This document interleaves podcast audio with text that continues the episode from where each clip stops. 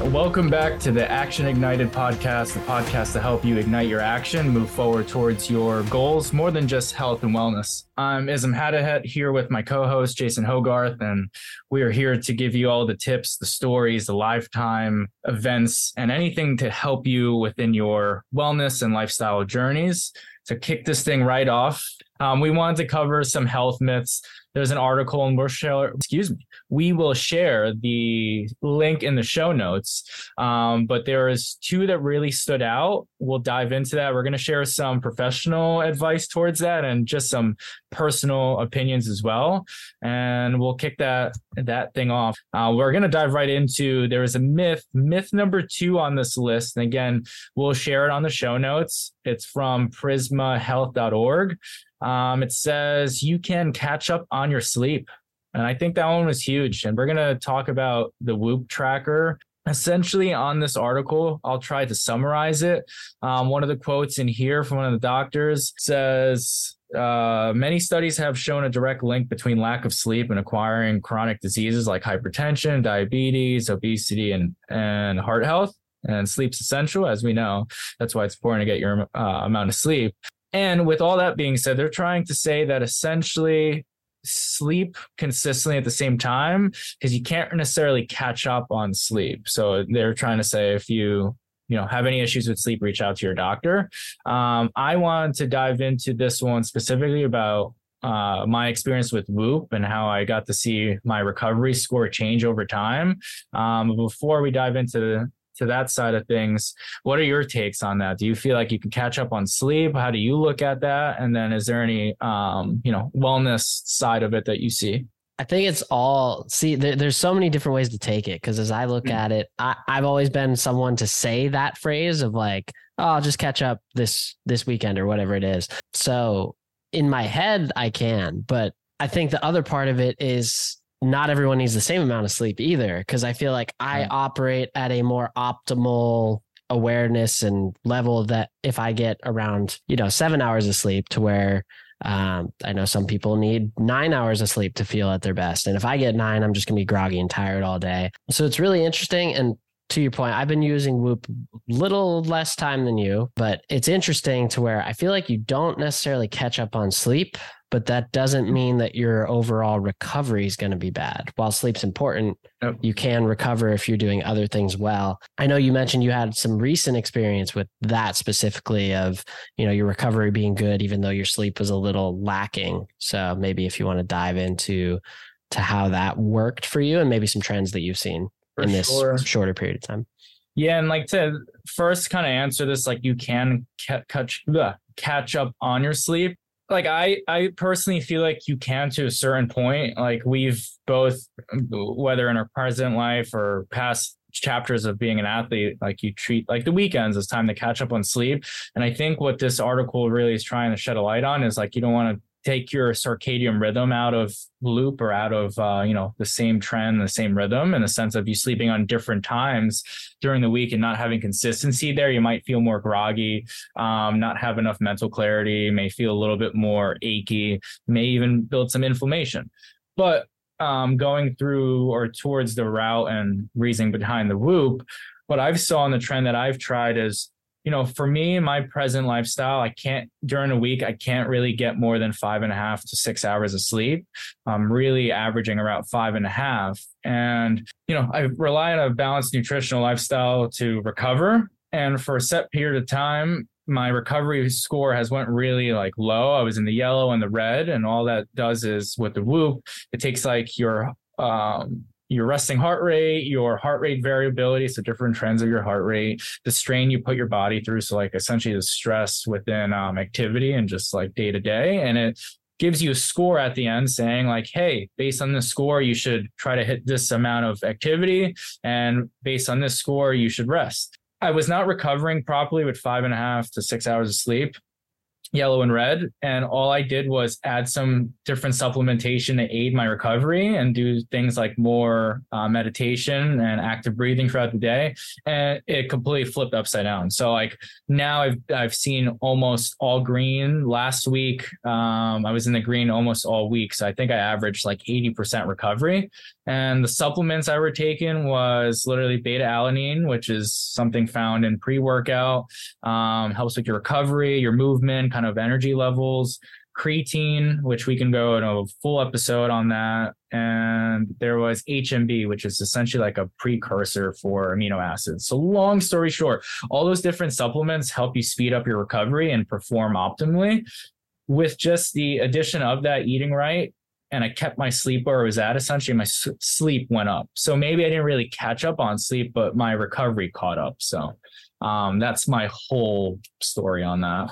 Yeah, no, I think it's really interesting because you know when we think of sleep, that is our chance to to recharge. But finding ways to, pun intended, supplement that can help you from a recovery perspective, and that's kind of some some proof of that, at least in your own experience of going through this process. Now, as far as the actual myth of you can catch up on sleep because it's something that people say all the time is i need to catch up on sleep this this weekend or this friday so i'm just going to stay in and, and i'm going to go to bed early or whatever what are your actual thoughts on that as far as this case saying that it has a direct link between you know different types of diseases obesity heart disease? Um, do you think there's ways that you can combat that outside of just increasing your sleep level for someone like yourself that you know your current schedule doesn't really allow for anything else but your five and a half to six hours?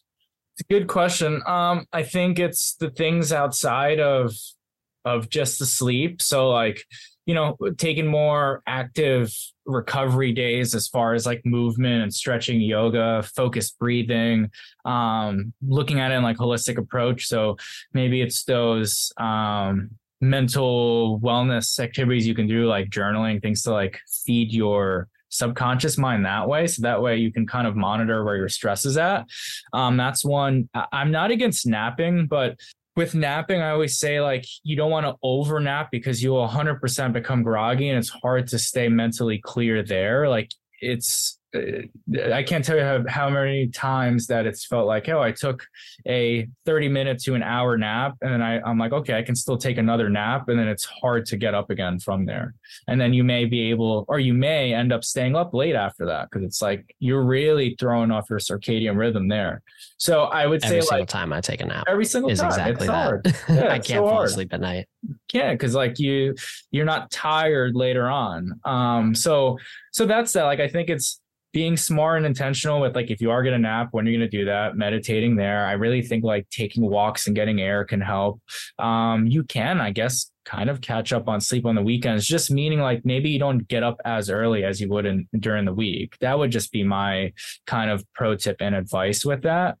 Is there anything that stands out for you So the thing that I've noticed since starting the Whoop, because you get um, recovery score, so how well your body's functioning. It's based off of your heart rate variability, resting heart rate, as well as your sleep performance, and a couple other factors. So what I've noticed is, and what I've started doing is treating this as like each day is just independent of another. Hmm. So I've had days where I've been completely in the red. That night, I've gotten some of my worst sleep but because of I stretched, I did whatever throughout the day, my recovery score jumped up to like a high yellow, um, almost a green. And it's like it wasn't because my sleep was good. I know that because the numbers are right in front of me. So I think every day being treated independent of itself, as long as you have some type of schedule to your sleep, like don't be going to bed one day at 6 p.m. and then one day at 11 and then eight, whatever, because it does throw you off completely. But I think as long as you have some type of consistency and you treat it independently, it's not, you're not actually catching up on sleep. You're just setting yourself up best for the next day and kind of forgetting about what happened in the past is the way I kind of look at recovery in general at this point of, Hey, I had bad recovery one day. It happens. Yeah.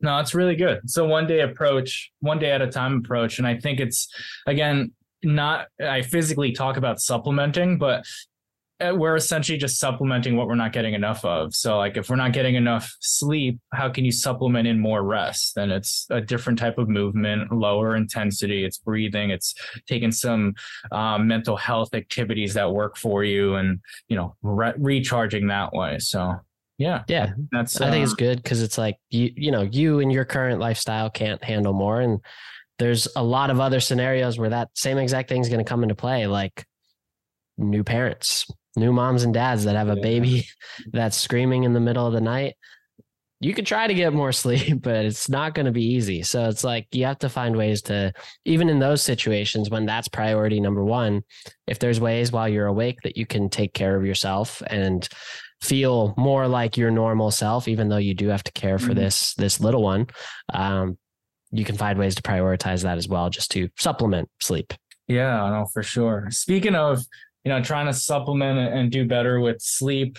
When we don't get enough sleep, you can get sick. One thing that we're told growing up, I believe we were both told this growing up, and hopefully a lot of the listeners think yes. this too. There's a myth saying taking vitamin C prevents a cold. That's myth number four on the list. Essentially, I didn't want to read like actually I'll just read a little the for, first portion of it on this article and it says vitamin C itself does not prevent a cold. However, some studies show that taking vitamin C regularly can decrease the duration of symptoms by about 10%. I want to emphasize the 10% because it's so little and I'll explain why. The average cold is about 5 to 10 days, which means it can reduce your symptoms by about a half a day to a day. So like with that being said, every time, and I feel like you and I have had a funny conversation about this, but every time like we get any cold symptoms, we're running to uh, what is it called? Emergen-C. Emergen-C, yeah. Emergen-C, the, like, like powder you put in the water. Yeah. yeah. like it tastes good, it works. I like seltzer. Yep. It tastes like seltzer, but like you run to that because you think I need to take more vitamin C all the doctor says on, on, this article essentially is like focus in on your nutrition because you can get vitamin C from your fruits and vegetables. Um, so I just when Jason and I looked at this article before we decided to record and talk about this, we were both laughing because this is like something we've been told. It's like programmed into us. Vitamin C prevents a cold. So, Jim part's funny because yeah. I definitely do it to prevent colds. I think I, I shared this with you, but every time I travel, since I live in Florida now, if I travel up north during the winter months, typically I would either get sick while I was there. If I was there for a short period of time, as soon as I got back to Florida, I would get sick. I think from like the weather change or whatever. So what I've started to do is I take the vitamin C packs with me or the Emergen-C packets with me and I will just I will drink it before I get on the plane all while I'm there when I get home just as a preventative thing. And looking back on it now, I don't know that it's helped because I think I still get sick, but I've convinced myself. I think one time I didn't when I actually did that. And then I just convinced myself that it, it prevents colds. But yeah. Yeah. Um, I can't say that that's consistent. So I, I think it's interesting because like we're all told that. I think the point where it says in there, and and I like that the point gets brought up of like eating a garlic or kiwi. Looking at that again, it says eat a pretty high amount because like you're not just gonna eat just that for a set period of time, like so much of it to prevent it. The idea is just like again we've talked about in the past like build these healthy habits and if you're eating a nutritional lifestyle it can really really help you in the long run for preventative care because nutrition could be medicine here's part one of it essentially. But I kind of want to dive right into another myth, and that's carbs and fats are bad for you and they can lead to like uh, weight loss. And this one, or weight gain, sorry, um, it could lead to weight loss, and I'll explain why. But carbs and fats being bad for you and leading to weight gain, that one's not on this list, but it's commonly, you know, believed, and I've seen it within many of my clients over time. To break that myth, you just have to know that if you're not having enough activity and then you're eating in a surplus, you're not going to burn anything. So then you are going to gain weight. And in that case, too, if when it comes to tracking meals, if you're not eating enough already and then you finally do eat, if your metabolism's at a standstill and you do eat, your metabolism is not moving and it's not going to break down your food. So you're not burning calories in return. So then when you do eat, it just sits and falls to where it's at and then you put on you put on unwanted weight so carbs and fats are good for you carbs are quick absorbed quick source of energy uh, stored energy for later on and fats really help with um, promoting your hormone balance and protecting your organs as well and bone health so like they don't really cause weight gain, but they do if they're eating on a surplus. So like food is medicine and it can it can really be preventative care. So is are you telling everyone that fat in fact does not make you fat? Fat, in fact, does not make you fat, but it could. If you're having like trans fat and all, literally all saturated fats, like you know fried foods, which is like some of my favorites. If you're eating just that, it'll most likely lead to some heart things down the line. You got to eat a high amount of it. Like you have to eat this high amount of garlic and kiwi for vitamin C. I always thought it was so interesting because, like, you know, anytime you get uh, a macro breakdown, there's always a balance of protein, carbs, and fat. Like, it's going to be some category. It's not like it ever eliminates unless you're doing some type of like fad dieting. Um, it normally won't eliminate everything or something entirely. Um, there are ones out there that do, but I always think it's interesting. And, you know, I think it's just, it's bad naming. Um, whoever came up with the idea that we're going to name one of the macros fats, and then that's also going to be a term for people that carry a little bit more weight than um, the average. I think that's just, it set everyone up for failure on that. Yeah. No, it does. It's just easy to make that connection make the connection and then these fad diets and like quick fix things know how to kind of sell and, and make it feel like you can, you know, do something extreme so quick. So like you brought up dieting, you know, ketogenic diet or ketogenic lifestyle isn't bad. It works for some people. Some people are medically prescribed that in a sense and, and advise that. And all it does is it cuts out carbs. You eat a high amount of protein and fats, but you're eating good fats. And in return, with no carbs, you're not going to hold on to um, a lot of water like you normally would. And a lot of people tend to lose a lot of weight super quick and it's great. But if you only diet for a short period of time or a set period of time, when you go back to how you normally ate, if you never ad- adopted, um, you know, different uh, good habits along the way, all the weight comes back on because then you're gonna eat carbs yep. again, the water comes back on it, and it's it's normal. And when that cycle happens for individuals, they're not bad people, they're not failures. It's just that like maybe what they tried didn't work for them. Yeah, I uh, I actually tried keto right after right after I stopped playing football. Maybe about like a few months after, started gaining some weight because I wasn't anywhere near as active um, as I was obviously playing college football. Tried keto. I have to say, um, it's a dangerous cycle because I wasn't like medically prescribed it or anything for like my lifestyle. I just tried to do it as like exactly that, a fad diet. And first off, when you're first switching over from eating a lot of carbs to none, the keto flu thing terrible. But the worst part about it is you go through it the first time, but if you have any day or like two days where you mess up and you do eat a significant, amount of carbs, you almost have to go through it all over again of like the keto flu of your body like readjusting. For me, it just wasn't something that was anywhere near sustainable at least you know by choice um, if i had to do it i could probably commit to something like that but um, as a choice it's also very hard I think. Um, just to continually be like, if you slip up one time, and that includes like things like um, if you drink any type of, you know, mixed drinks, beer, like that's going to push you out of ketosis. Yeah. So it's like, even that you have to eliminate. So, like in college, you know, naturally you're, you're drinking. um, so you get knocked out of it pretty, pretty often. So definitely not the thing to do. You know, I feel like we may have talked about it briefly that you've, you know, tried keto, but I didn't know you tried it to that extent. I really, I'm really glad that you shared that because that's lifetime. I could give you a professional opinion on it, but me personally, I've never tried keto. Um, and I've only seen whether it's clients and now one of my friends talk about it. And it's good to know. And, and hopefully, if you are deciding or thinking about doing something like that, like do some research, get some more professional opinion. If you feel like that is what will work for you, give it a shot. If worst case scenario doesn't work, you didn't fail or anything. It's just maybe it's not what, you know, fits your lifestyle there.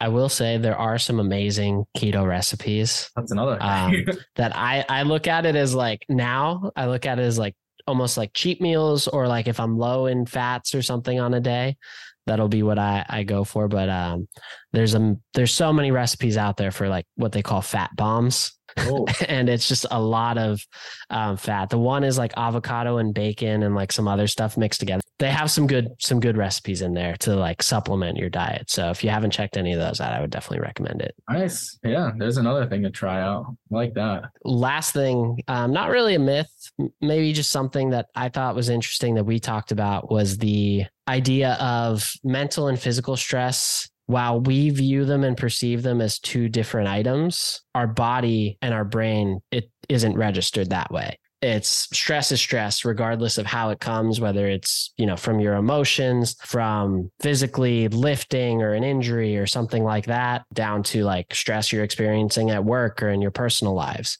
I thought it was interesting um, when we were talking about that, just because it's it's something you don't put a lot of thought into. Of you know, why am I not able to lose weight? Why am I not able to build the muscle I want? Well, maybe it has nothing to do with your physical recovery and your physical stress, but it could be stress you're experiencing at work, putting yourself into a almost stress overload situation.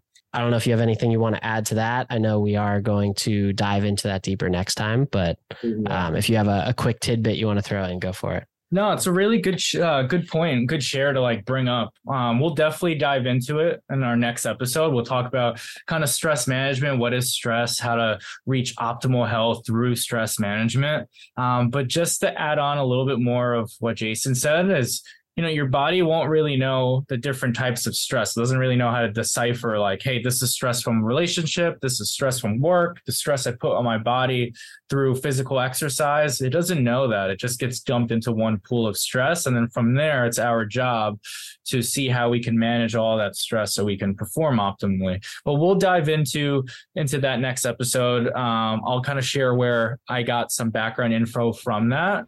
And then yeah we'll have fun with with that. I think that'll that'll be um, a fun one there. And then from there, we'll think of some common asked questions for for that type of topic.